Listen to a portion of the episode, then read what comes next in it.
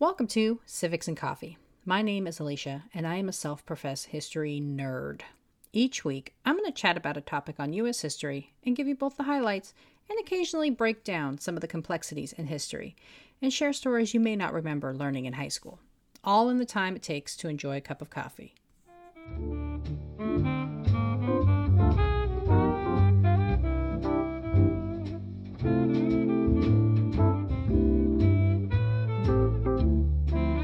Hey peeps, welcome back.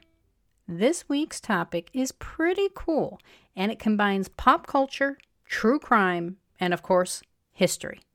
Today is all about the trial, People v. Levi Weeks, the first comprehensively covered murder case in the United States. There is a lot of detail in this one, so get comfy and grab your coffee, peeps. Let's do this. The trial of Levi Weeks, also known as the Manhattan Well Murder Trial, is significant for a few reasons.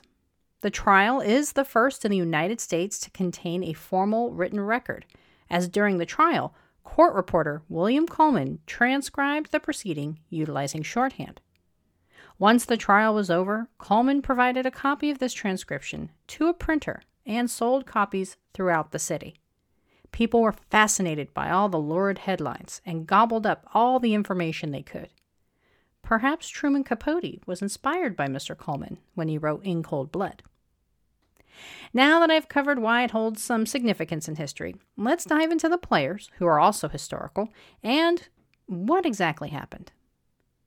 In seventeen ninety-nine, a young woman, Gulielma Elma Sands, was living at a Quaker boarding house in New York.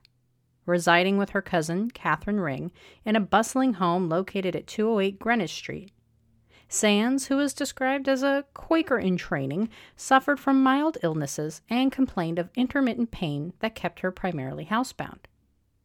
Living in the same boarding house was one Levi Weeks. Levi, a carpenter, was smitten with Elma and had spent the summer courting her and her cousin. Levi's brother Ezra was a successful builder who held a number of city contracts and built estates for some of the most prominent men in New York, including two of the men who would later serve as members of the defense team, Alexander Hamilton and Aaron Burr. On December twenty-second, seventeen ninety-nine, the day of Elma's disappearance, New York was in full mourning over the news of the death of the nation's first president, George Washington.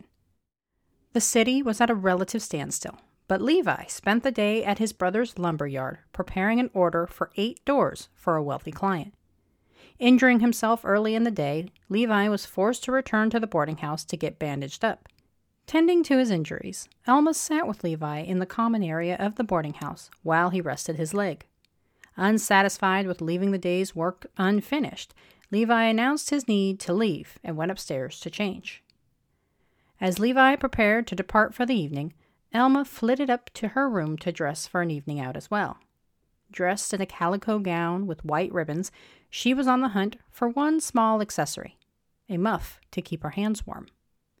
Coat in hand, Levi asked for the proprietor of the boarding house, Missus Ring, to tie his hair, and with that he was off into the night, returning only briefly while his brother finished entertaining guests.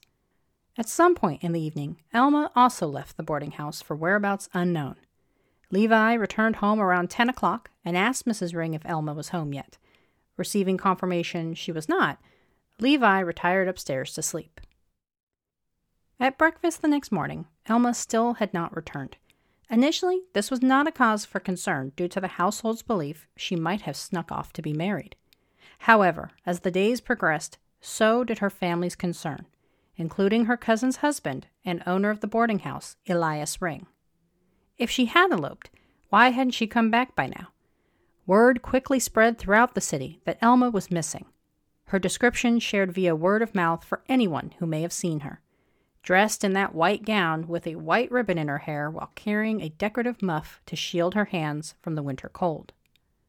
On New Year's Day, while milling about near Lispenard's Meadow, the location of the newly established Manhattan Well Company, the story of Elma's disappearance and the key missing muff was the topic on everyone's lips.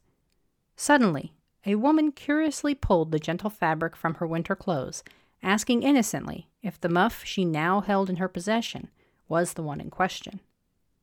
The next morning, on January second, hearing of the potential discovery, Elias and his friend Joseph Watkins marched over to the woman's home to confirm the validity of the rumors and demanded to know the location where the garment was found.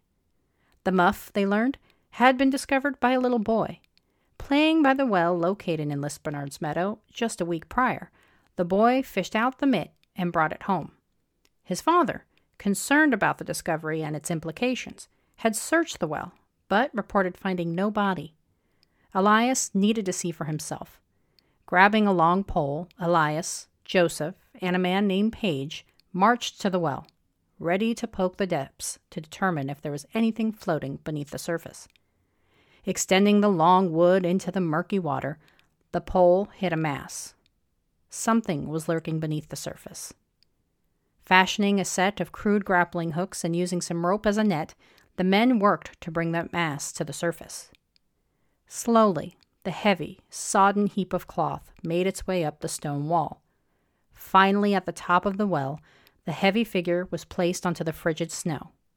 There, the lifeless body splayed, soaked to the bone, her dress torn, feet bare, and a white ribbon still in her hair. Elma Sands was dead.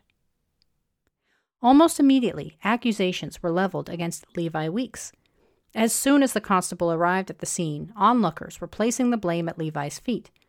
Unlike what we see on television today, law enforcement in early America was rather limited, and constables were not in charge of investigating crimes. Many acted as security guards who watched docks and property. If someone came to them with a crime, they made an arrest and let the magistrate investigate to determine if the charges had merit. One of the first to blame Levi was fellow border resident and cloth merchant Richard Croucher, who loudly pronounced the courtship between Levi and Elma. As this was a murder, the constable felt he had no choice but to arrest the one man who was on everybody's lips. Despite lacking evidence of guilt, Levi was taken into custody and marched over to the well. His response at seeing the constable appear suddenly at his workshop, quote, "Is it the Manhattan Well she was found in?" End quote. An inquest into the cause of Elma's death was held on January third and was run by two physicians, Doctor McIntosh and Doctor Prince. Unlike today, an inquest into someone's cause of death was a public affair, with a jury who could ask questions of the doctors as they performed their examination. While under inspection, the jury asked whether there was evidence of pregnancy, uncovering a potential motive for her cause of death.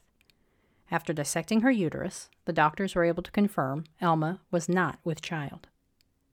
Post-inquest, Elma was dressed and placed into a coffin in preparation for burial.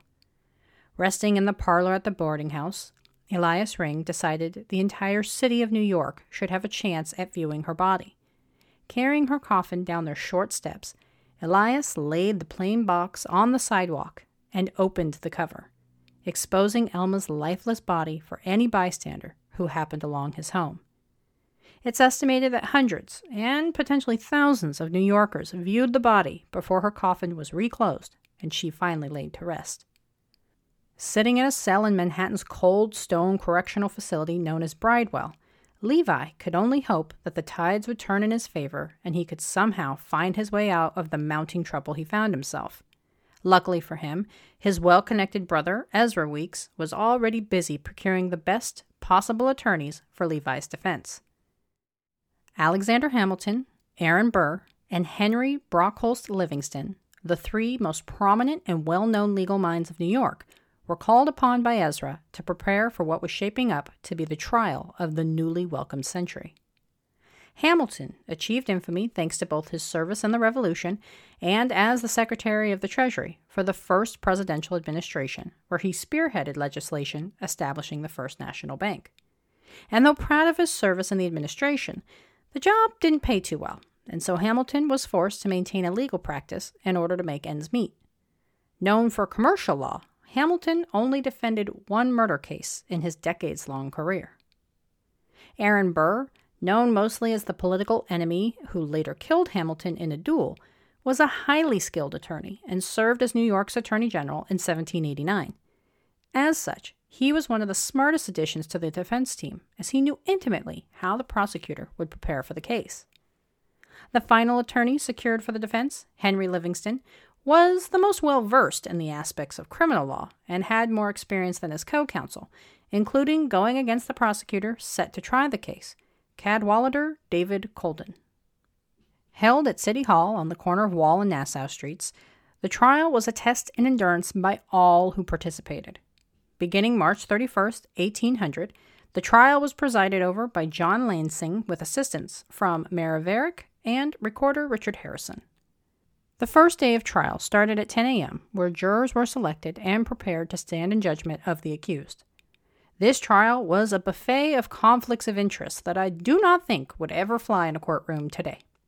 To highlight just some of the questionable things at play here, Aaron Burr owned the Manhattan Well Company, the property where Elma's body was discovered, and employed his client via Levi's brother Ezra. Hamilton owed a debt to Ezra Weeks and had gotten the court clerk, William Coleman, his position. Even some of the members of the jury had intimate dealings. Of course, some of this is to be expected given the requirements to be allowed on a jury, but still, this just seems a bit too incestuous to be a fair trial. The prosecutor began his opening statement by playing up the difference in legal counsel, highlighting that the defense outmatched him in experience and education. He then laid his foundation of the case and why Levi should be found guilty of murder, though there was little evidence pointing his way, and he had not confessed to the crime. Prior to leaving for the night, Colden explained, Elma shared a secret with her cousin. She was preparing to get married to the man who had been courting her all summer, Levi. He then went on to share Levi and someone, believed to be Elma, were heard quietly exiting the boarding house the evening of her disappearance. Colden admitted to having only circumstantial evidence, but, he said, that should not matter in this instance. With that, he began calling the first of seventy-five witnesses. The trial was very much a marathon. With witness after witness, the prosecution tried to illustrate the supposed illicit affair between Levi and Elma and attempted to piece together her final whereabouts on the night of her disappearance. A string of individuals provided testimony until one thirty in the morning. Breaking only to provide the jurors some relief, the judge adjourned and called for court to resume at ten a.m. Unable to go home and in the crudest form of being sequestered, the jurors were forced to spend the night in City Hall, sleeping on the ground of the drawing room located on the second floor. Resuming Tuesday morning, witnesses continued. The defense proved effective, countering Colden's witnesses and credibly raising doubts throughout much of the testimony. In one painful moment, the defense called the prosecution's misuse of improper precedents when trying to explain why the jury should allow hearsay testimony. Colden was right. He was most definitely outmatched. One of the loudest accusers of Levi, Richard Croucher, was also brought to the stand to testify against Weeks. Croucher seemed very familiar with court proceedings, addressing the court and jury formally and referring to Elma as the deceased. He testified that Levi and Elma were carrying a secret affair and had spent the evening together on two separate occasions. Quite the scandal for a young Quaker in training. Whatever damage Croucher's testimony did to Levi, the defense blunted when they forced Croucher to admit he had gotten into an argument with Levi, insinuating his testimony may have been tainted. As the defense rose, they reiterated the lack of evidence against their client and reminded the jury of the dangers of damning a man too quickly without cause. Recent headlines highlighted the story of a man wrongfully accused and convicted of rape. Burr made sure to remind the men present that they should not be quick to trust simply the words of others. Instead, the defense claimed, the supposed secret love affair between Levi and Elma was one of fantasy, and Levi was in the company of his brother the evening in question, without sufficient time to murder Sands. The other point the defense tried to make was the belief that Elma was not, in fact, murdered. Burr, Hamilton, and Livingston's theory was Elma either slipped and fell into the well and drowned, or committed suicide. Calling the doctors who led the inquest of Elma's death, the defense peppered them with questions on the appearance of the body at the time of examination. The doctors agreed there had been no apparent defensive wounds or ligature marks, typical signs of a struggle. Their final point was just why and how was Levi accused so quickly? In jail before the cause of death could be determined, the defense argued, someone was dedicated to ensuring Levi's destruction. But who and why? The defense called Joseph Watkins, the friend and neighbor of Elias Ring, who helped retrieve Elma's body, to the stand. Hamilton asked Watkins a peculiar question.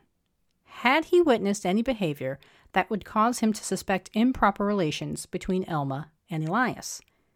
The answer? Yes.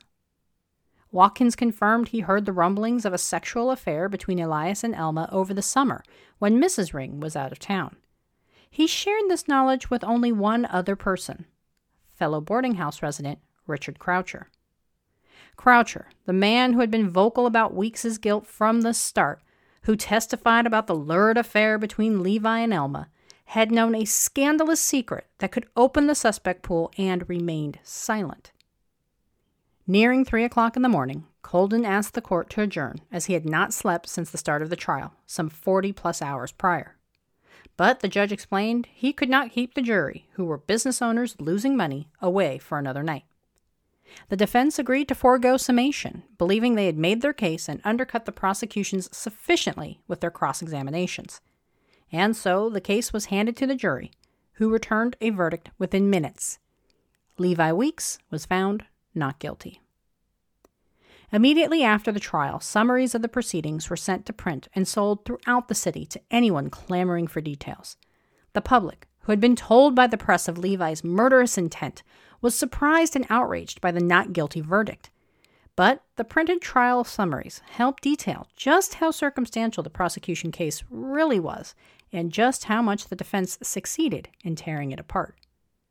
Levi eventually left the city and relocated to Mississippi to work as an architect. Cadwallader Colden went on to a fairly successful political career, serving in the state senate. Livingston was eventually appointed to the Supreme Court.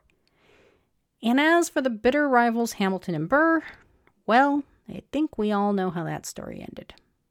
Before I sign off, I have to thank some of you great listeners for your contributions to the pod. Thank you, Tammy, and thank you, Cindy, with Wine, Dine, and Storytime podcast for your donations through Buy Me a Coffee. I so appreciate the support. If you want to learn how to support the show, or check out episode notes, request a topic, or just say hey, you can find me at the website, w w w dot civics and coffee dot com. As always, if you've enjoyed the show, consider a rate and review on either Apple Podcasts or Podchaser. I love hearing from you. Thanks for tuning in, and I hope you enjoyed this episode of Civics and Coffee. If you want to hear more small snippets from American history, be sure to subscribe wherever you get your podcasts. Thanks for joining me, and I look forward to our next cup of coffee together.